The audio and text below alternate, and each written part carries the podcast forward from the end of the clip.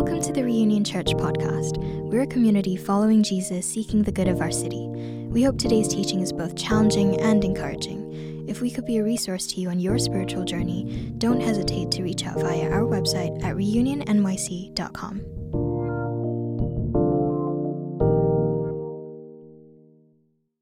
So, today, guys, I want to share a scripture reading that we have for the day. And it's coming to us from John 15.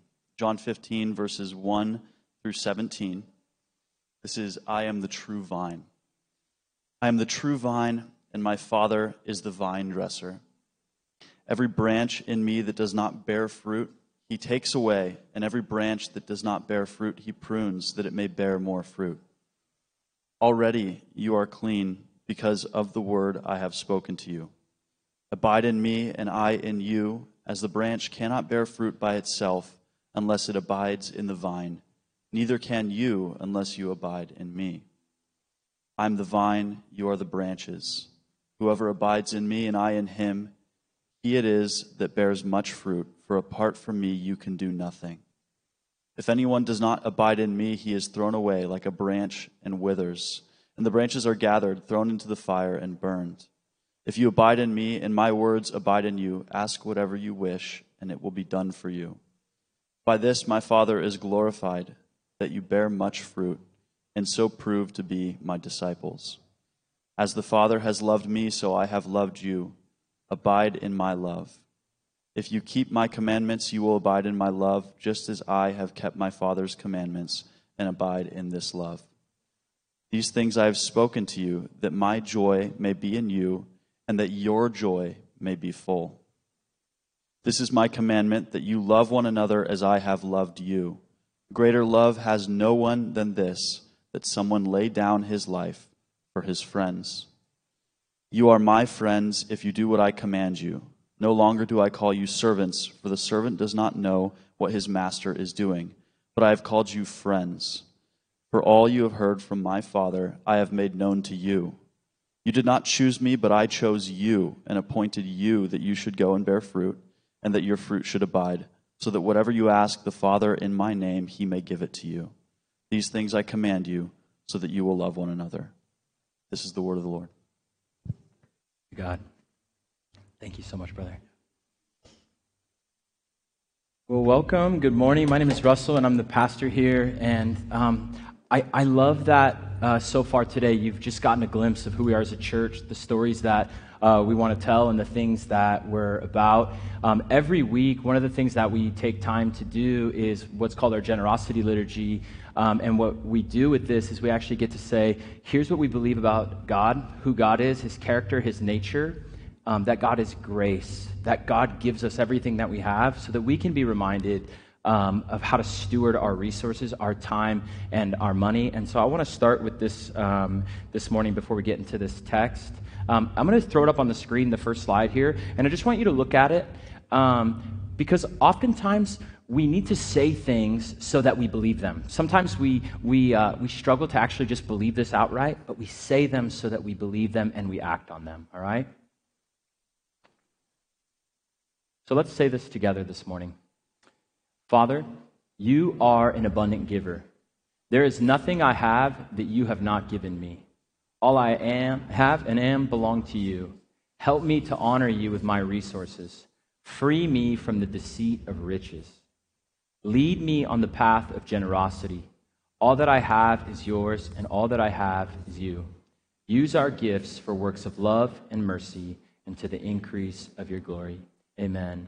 And so I know a lot of you um, uh, give online, but if you'd like to give a financial gift, there's a basket in the back. You can go to our uh, links page by texting reunion to 97,000. Um, we'd, be, we'd love to be the recipients of uh, your generosity. I believe firmly and strongly um, in the work that we're doing, and I'm excited to be a part of it as well. All right, so uh, let me begin here. I was on a flight this week, and like you get the TV on, on the screen, and I'm, you know, I'm scrolling through the TV on the screen, and I'm like, my childhood flashed before my eyes Star Wars A New Hope. Any Star Wars nerds in here? Let's go, let's go. Okay, very good, very good. They're like, it's kind of nerdy, so like the hand is like half raised.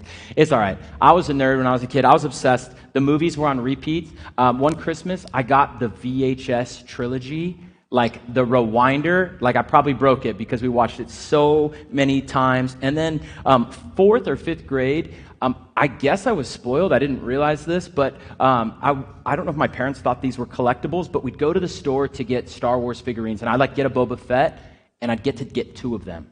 And so I'd open one of them and then collect the other one. And so, like, we were obsessed. Um, and I, side note, my mom had this boyfriend. Um, I guess he was way more nerdy than me because he stole them. Like, the worst. He stole my collectibles. And so he's probably, like, in a basement somewhere right now. Whatever. I don't care. Um, anyway, I watched A New Hope on, um, on the airplane. And I was reminded in 2016, um, Star Wars came out with a prequel. Rogue One. And I don't know if, you, if you've seen this or not, solid movie, but in Rogue One, when you get to the end of the movie, it's just mind blowing. You realize this is set right before A New Hope. Um, 1977, A New Hope came out. Rogue One, 2016, and it segues perfectly into the movie, and you realize when was this set? Right before A New Hope came out. And Rogue One was like bolstering and setting the stage for A New Hope. A New Hope awesome film, watched this week. It stands alone, but when you get the backdrop of Rogue One, so good. And this is exactly what I want to do today. Next Sunday, I'm, I'm building here. You're coming with me. Uh, next Sunday, um, we're going to do this Vision Sunday. Um, we're going to talk about our, the heartbeat we have as a church. So if you're new, um, like today is, a, is a, good, a good picture of who we are as a church. Next Sunday will hopefully be a really good picture of who we are as a church um, the journey we've been on, two and a half years in. And next week, I want to look at um, I want to look at a couple passages of scripture where we talk about renewal. What does it look like to join God as He's doing a work of renewal? And then I want next week to end with an invitation to step into that um, in, in a way that God might be calling you um, to do that. So next week is a new hope, and today is Rogue One. Um, and um, what is uh, the, the prequel is what is undergirding the vision? And the passage that Lucas just read is um, abiding, abiding in the person of Jesus. So that's what I want to talk about today. Rogue One, New Hope next week. All right, let's pray. Lord, I love you, and I'm, I'm just mindful of the stories that you're telling in the lives of people in this church. Um, we're here for you. We want to respond to what you're doing. We want to pray like you can be in our midst every day, that when we go to work and when we write a piece and um, when, when we're doing a task and we're typing on our computer and we're sending email, we're, we're um, engaging with a customer or coworker, um, that w- what we would find in those moments um, is purpose and meaning mostly in you. And I just pray that um, your gospel, this good news about your son, would be the thing that roots us and we would be called back to that today. God, when I look at this passage, um, there's so many things that you're doing, and there's a call on us to abide. So would you help us walk out of here abiding? And if we're questioning your faithfulness, if we're wondering where you're at, God, I pray that even this morning that you would meet us by your grace. We love you, Jesus. It's in your name we pray. Amen.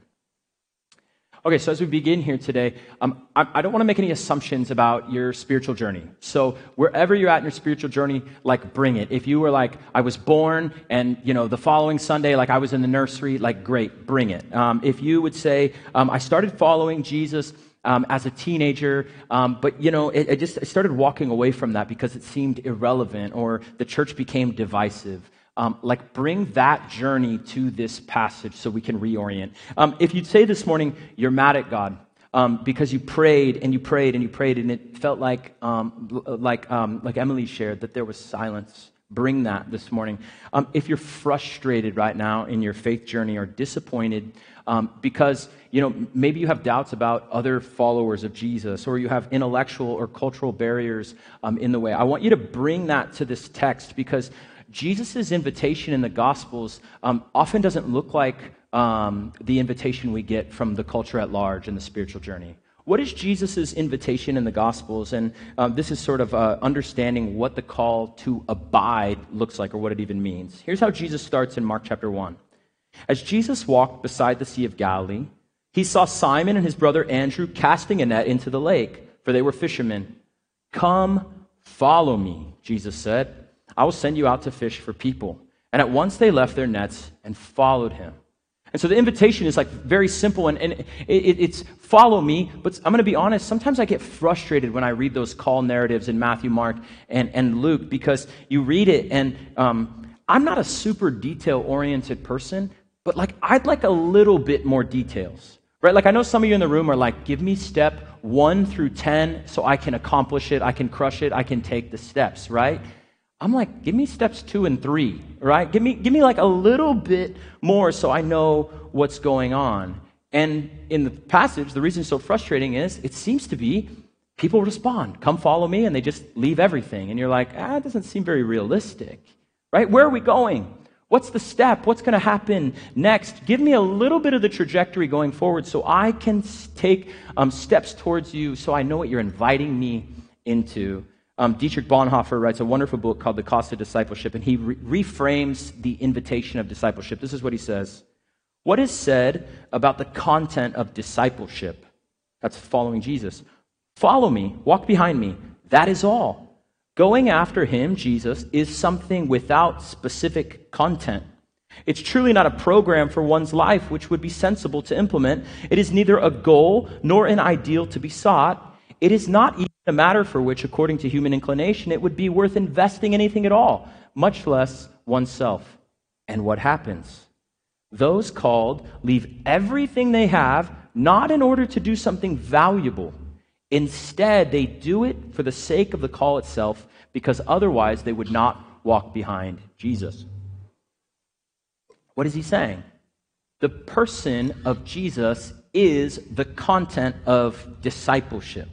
Right? And Dietrich Bonhoeffer goes, goes on. He's absolutely brilliant in this chapter. He says, Christ calls, the disciple follows. He, he says, um, discipleship without Jesus Christ is choosing one's own path. Jesus is the point. And if I could sort of zoom back out to um, uh, Rogue One and A New Hope, is my whole point is how can I, and I'm trying, you know, I'm trying to work on that one. Um, how do we undergird the vision that we have next week that we're going to talk about, when, when I want to come and tell you today, Jesus is the most important thing about this church.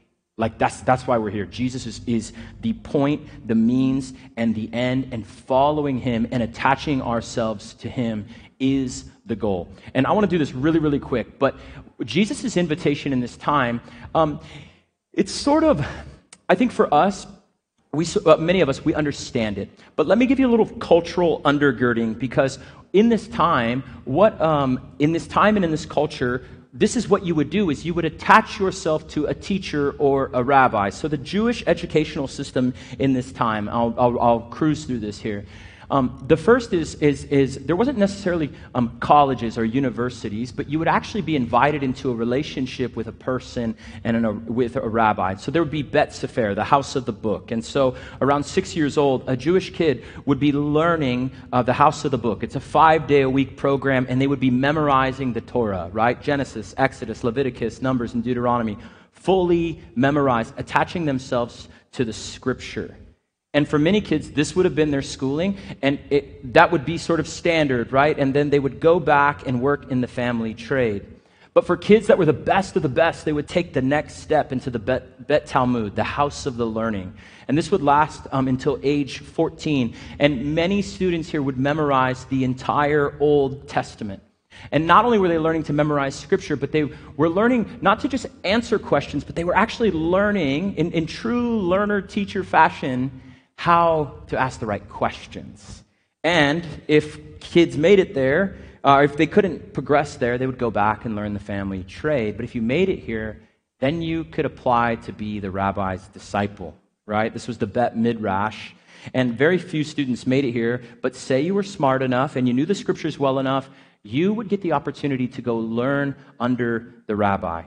And you would come to the rabbi and you would say, I want to become one of your disciples and I want to learn not just what you know, but I want to learn to do what you do. And then the rabbi would, would grill the student, asking them all kinds of questions. What does the student know?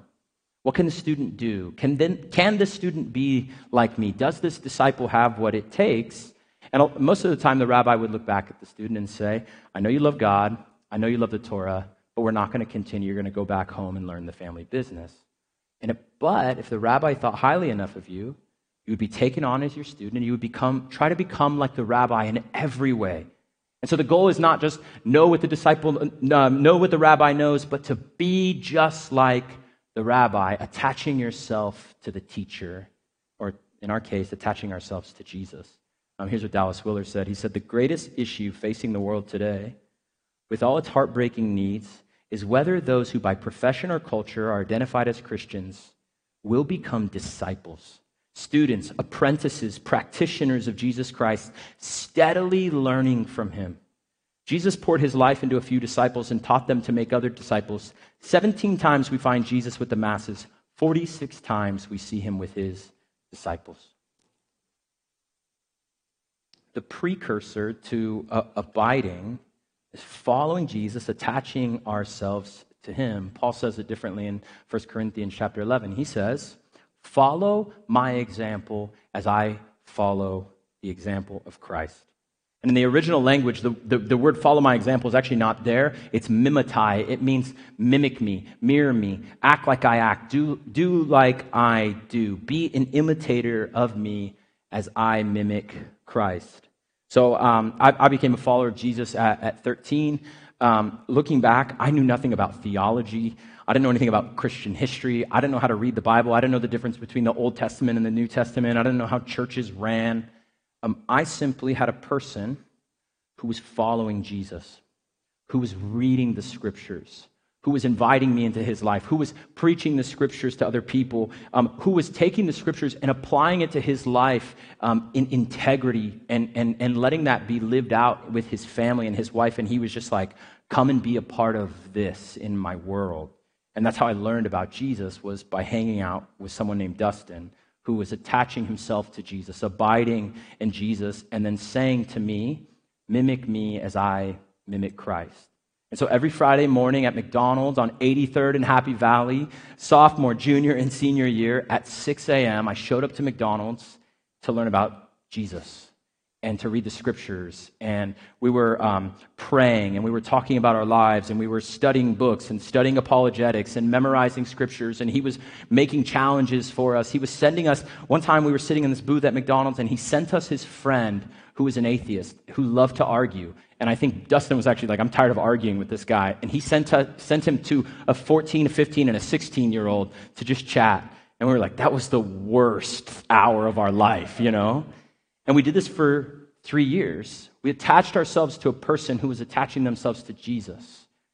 And the question I, I want to put forth before I talk about abiding here is a really simple question, but it's this Is this what you're doing? And so if you're, on a journey, you're like, you're, you're trying to figure this out. You're trying to figure out what you believe. That, that there's, there's so much space for that, and I hope you've seen that today. But if, if, you would, if you would claim that you're following Jesus, is this what you're doing? Like, are you attaching yourself to the person of Jesus, trying to figure that out? And it's a journey. I, I love that um, Dallas Willard actually said, st- said that. He said, steadily learning from him, right? It's, it's definitely a process. But when you think about your spiritual life, is this what you think about? Attachment to the person of Jesus. Otherwise, what we're prone to do is we're prone um, to go based on how we feel we're, we're prone to go back to um, our latest good deed. Oh my goodness, I you know I haven't been to the Father's heart in like three months. I haven't served. I haven't gave. Like oh my goodness. But is, is that how you evaluate, evaluate your spiritual life, or is, are you asking, am I attaching myself to the person of Jesus? And so this is Jesus' invitation in John 15, is a continuation of that. Abide in me. And so, what Jesus is doing in John 15, he's prepping his disciples, and, and, and by proxy us, he's saying, Here's what it's like when I'm gone. And so, he washes his disciples' feet, he has the Lord's Supper, and now he's walking with them in the Garden of Gethsemane. And before I read this again, um, I, I, think maybe the, the picture you should get in your mind is, uh, is on a hill outside of Jerusalem a, a vineyard because Jesus is a teacher who's always, always, always wanting to give us pictures and visuals of what the kingdom of God is like. And this is a parable. And so I sort of imagine Jesus walking in a vineyard and he's beginning to notice that there's visible signs that there's been work done on these vines. He's walking along, sort of touching them, and then he's beginning to teach them. I'm the true vine, and my father is the gardener right? He's talking about roles. He ends up telling us we're the branches, right? You and I are the branches. Jesus is the true vine, and the Father is the gardener. And then there's a measure of pruning. He cuts off every branch in me that bears no fruit, while every branch that does bear fruit, he prunes so that it will be even more fruitful. You are already clean because of the word I have spoken to you. Remain in me, as I also remain in you. No branch can bear fruit by itself, it must remain in the vine. Neither can you bear fruit unless you remain in me. I'm the vine, you are the branches. If you remain in me and I in you, you will bear much fruit. Apart from me, you can do nothing. And so in these 15 verses, uh, 17 verses, 11 times we get that word remain. Or I love that Lucas used a different translation because you're actually, that word is, I, I, think it's, it's so much better, is abide. God is, the, the God the Father is the gardener, the, the, the vine grower. And, and if you read it carefully, what you actually realize is that there's a lot of pressure on God.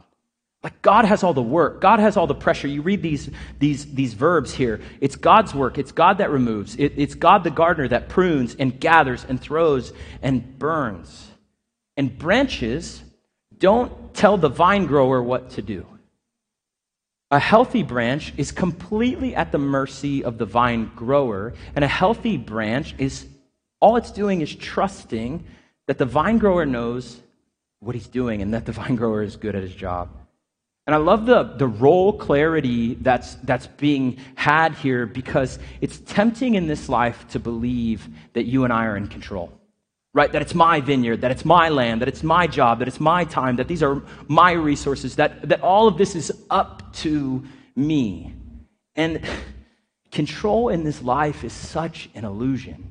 And it's so easy to get bought into all of the, the things that happen in this world are actually up to and on us. And if you look at the passage, God is doing all the work.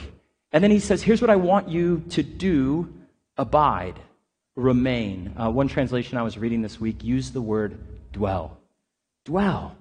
And of course, there's a beautiful mystery here, right? Let's not negate the fact that Jesus says, Remain in me as I remain in you. Abide in me as I abide in you. There's a sort of mutuality taking place here. And um, I was reading this commentary, um, I think it was by a guy named Thomas Brodie.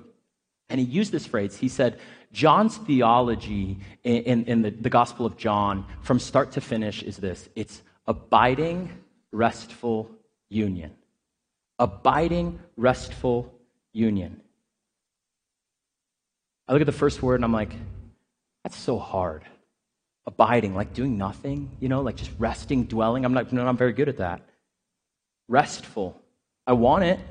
I don't always know how to do it. Union, right? It's like it's connected or fused to something. I don't know why I got this mental image yesterday. Um, I thought of like a, so dumb. Um, it's like a, I thought of a baby kangaroo, like in its mother's pouch. I don't know if this is helpful. Um, like it's, it's there, it's tucked in, it's safe. I don't know if baby kangaroos sleep in the pouch, but I'm like, I kind of want to be there. Like it just sounds great. Like there's a safety and like a connectedness to something outside of itself. This is what I got for you today Star Wars and baby kangaroos, all right? but is this how you think of your faith? Abiding, restful union. Is this how you think about um, your connection with Jesus? Uh, Ronald Rolheiser says it like this, great Catholic theologian. He says, For Jesus, the opposite of faith is not doubt or unbelief but anxiety, being anxious. And if you sit down and you read the Gospel of John, start to finish, it's like believe, believe, believe, believe. Um, and, and, and that word belief, left to our own devices, you and I will say, you know what? I need to collect information, put it in my head. I need to grasp this cognitively. I need to understand the algorithm of the cross and put it into my head so I can figure all these things out. And the root word of the, the word believe is pistis in the Greek, it, it means to rest on. It means I, tr- I trust it, I, I, I lean on it. I trust in it so much that I can lean on it. It's like when you're driving, you never think about your brakes, right? But you, you, you know and you hope that when you press on your brake, you trust that it's going to be there for you. My children, they, they don't act like it sometimes, but they really don't wonder if we're going to feed them, right? They have an inherent belief and trust that my parents provide for me. And so we abide. Let me give you three things here that, um, that Jesus talks about in the passage in relation to abiding. And the first one is this abiding and fruitfulness. And, and by fruit, I, I think that Jesus is talking about, and maybe the best way to say it is fruit is anything that comes from our obedience. Fruit is anything that comes from our obedience, the, the results, right? We all want to, to grow, we want to accomplish things, we have goals. And so the fruit is the obedience, uh, the, the stuff that comes from that obedience. So here's what Jesus says He says, Remain in me, as I also remain in you. And then what does he say? No branch can bear fruit by itself, it must remain in the vine. Neither can you bear fruit unless you remain in me. I am the vine, you are the branches. If you remain in me and I in you, you will bear much fruit. Apart from me, you can do nothing. God cares about fruit. I, I, I believe that firmly. God wants to see us grow and develop. He wants to see um, the good news of the gospel shared widely. He wants us, um, I, I think a fruit is serving the poor and serving the marginalized. God wants to see that fruit but the command in this passage is not production of fruit, it's our position in the person of Jesus. You and I want, and this is a, general thing, we want the results, we want the success, we want the ends, we don't want the means to the end, right? Jesus is saying you keep looking after the fruit, but actually think more about the thing that you're rooted in and in the relationship that you're rooted in or the abiding, restful union and then you'll get the fruit. Um, I'm reading a book right now called uh, The Psychology of Money um, by this author, Morgan Housel, and I was laughing so hard when I read this this week because um, he makes this really ironic point um, is that um, wealth in, in other people is the thing you can't see. Wealth is what you don't see. And he uses this illustration that I thought was really helpful. We want to see the fruit. That Jesus is saying, Abide in me first. Here's how he says uh, this about money. Morgan Housel. He says, Someone driving a $100,000 car might be wealthy. But the only data point you have about their wealth is that they have $100,000 less than they did before they bought the car or $100,000 more in debt. That's all you know about them. So next time you see somebody driving a really nice, nice car, think they could have drove a Civic. It would have been a lot cheaper, and now they have a lot less money. All right. So this is a little a, a side sermon there for you. We tend to judge wealth by what we see because that's the information we have in front of us. We can't see people's bank accounts or brokerage statements, so we rely on outward appearance to gauge financial success, cars, homes, Instagram photos. And in the same way, you and I can look at other people and see uh, the fruit of their life, right? You see the success and the hard works and, and the rewards. But that's not actually what we should be focusing on. We should be focusing on the process of abiding in the person of Jesus. And Jesus says, the fruit is going to come as you attach yourself to me. Right? I, I, and I resonate with, um, with this because um, I think as a pastor, you're like, you want to see change in people's life. Right? You want to see deeds of justice and mercy done. You, you know, you want to see this. And I think that this really spoke to me. There's, there's some deeper wisdom here, and I'll just leave this here with you. The world, the world essentially says, I'm going to uh, minimize this a little bit. The, the world essentially says, be brilliant and I'll love you. Accomplish, achieve, make it big in, in your workplace. Grind and produce something valuable and you'll be seen. Um, and Henri Nouwen um, spoke something really deep into my soul recently in a, in a book. He said, When you stop being productive, people lose interest in you. And I thought, that is so sad and the way of the world. If you don't produce, people will lose interest in you. But I don't think, I think it's the exact opposite in Jesus' kingdom. He's saying the exact opposite. Don't focus on the fruit, focus on abiding in me. And, and, and just a confession, it's easy for me to focus on um, the, the results and bigger and more, to cross off the to dos. But what does that generally bring Russel? That generally brings Russel a lot of anxiety. Rather, we should abide. We're not in the vocation of production. We're supposed to be in the vocation of abiding. Here's the next thing abiding in prayer. If you and I are not praying, we're not abiding. Verse 7 says this If you remain in me and my words remain in you, ask whatever you wish, and it will be done for you. This is to my Father's glory that you bear much fruit, showing yourself to be disciples. I'll be quick here. What is prayer? What is prayer? Prayer, I would say, simply is, is awe and intimacy. It's, it's awe. It's an encounter with a God that, ha- that has the, the power and the means to do something about what you're going through. To look at Him and say, Wow, I, God, I believe, like this passage does, that I can ask and you will deliver. It's awe and it's intimacy, right? It's relationship where we can ask. And we need to, to, to like push into this more and more as a church. I want us as a people to have greater faith, to pray bigger prayers, that God could actually be at work in these things. And, and what that would mean, um, I have tons of notes here, but let me just say it like this. What that would mean is that after, after service, you would walk over to the left, and the cynicism and fear that you have um, towards prayer or belief would just begin to fade that you would walk over and every step that you take over to receive prayer, you would say, I believe that God can actually meet me in whatever it is that I'm going through. And um, what other people think about me or my lack of faith, that that would just fade so that um, we have just amazing uh, prayer team that it, I just, I see God moving in that way. And, and I want the faith to, that to believe, ask whatever you wish and it will be done for you, that we can abide and pray. Here's the last one is this. Abiding and obedience. As the Father has loved me, so have I loved you. Now remain in my love. If you keep my commands, you will remain in my love, just as I have kept my Father's commands and remain in his love. I've told you this that my joy may be in you and that your joy may be complete. And I love the joining of obedience and joy. I don't, I don't, I don't connect those things necessarily, right? But remaining or abiding for Jesus is conditional upon obedience. That doesn't mean that you're doing this whole thing perfectly. That's not it. But what I actually think it means for us as a people is to dial in to the relationship with, that we have with the word obedience. My, my guess is many of us in the room are sort of allergic to this idea because of an abuse of power or how um, we generally think the, um, the smartest person in the room is the most um, skeptical right? The, the one that questions the most, the one that isn't necessarily obedient. But when Jesus says this, he's saying, I'm going to give you the most joy. I'm going to take care of you. I'm going to provide for you. And what you actually, why, how that actually comes is through obedience because I made you to be obedient to me, right? I've called you towards that. And it's just true. When you, when you love someone, you begin to want and desire what they want and desire right? Some, sometimes, you know, it's sort of a bending of your will against theirs.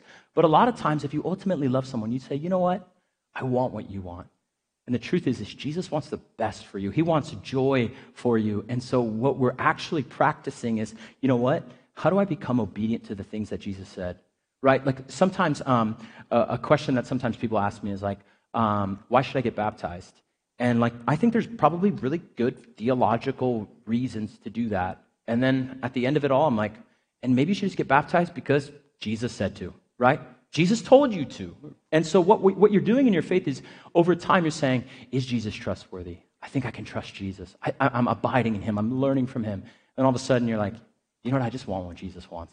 That's obedience. I'm just going to listen to what he says and ultimately at the end of the day say, I'm going to do it because Jesus said so. And so, abiding, obedience, prayer, and fruitfulness. I'm sure there's so much to leave you with, um, to think about. Um, but let's end here today. If, if you have something in your lap, uh, notes or phone, whatever, you, let's just set that down.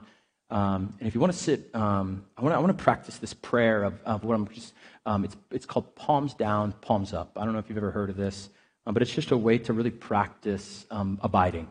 And so if you want to close your eyes this morning, I'll kind of guide us through this, and then we'll partake of communion together.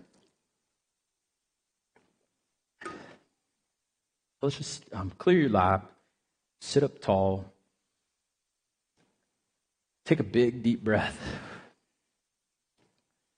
And if you want to place your hands out in front of you, um, you can hold them in the air or you can rest them on your knees. And if you just want to put them palms down, I'll just be quiet for a moment. Father, you are welcome here in this place. And if this is a weird practice for us, I just pray that you um, would meet us here.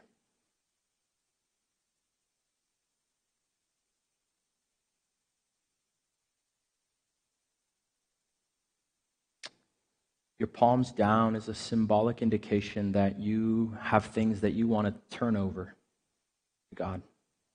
Handing your um, anxiety or fear, something that's weighing you down. And so, just silently, with your palms down, if you just want to say, Lord, I give you my work. Lord, I release to you my busyness. Lord, I have anger that I want to hand over to you. Lord, I have a fear of the future and I want to hand it over to you.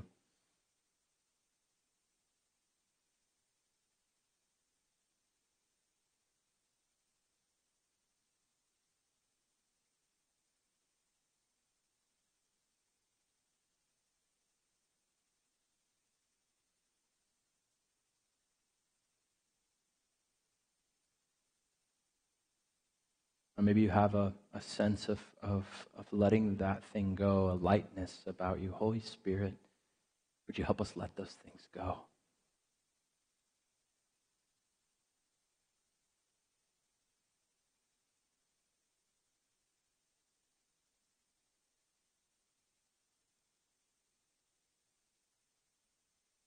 Now, if you want to turn your palms up as a symbol of your desire to receive from God. Lord, I want to receive your peace about this thing I turned over. Lord, I, I want to receive your presence because it feels like you're absent. Lord, I, I, want, I want help in learning how to abide because I get inspired and then I move on. What do you need to receive from God? Ask.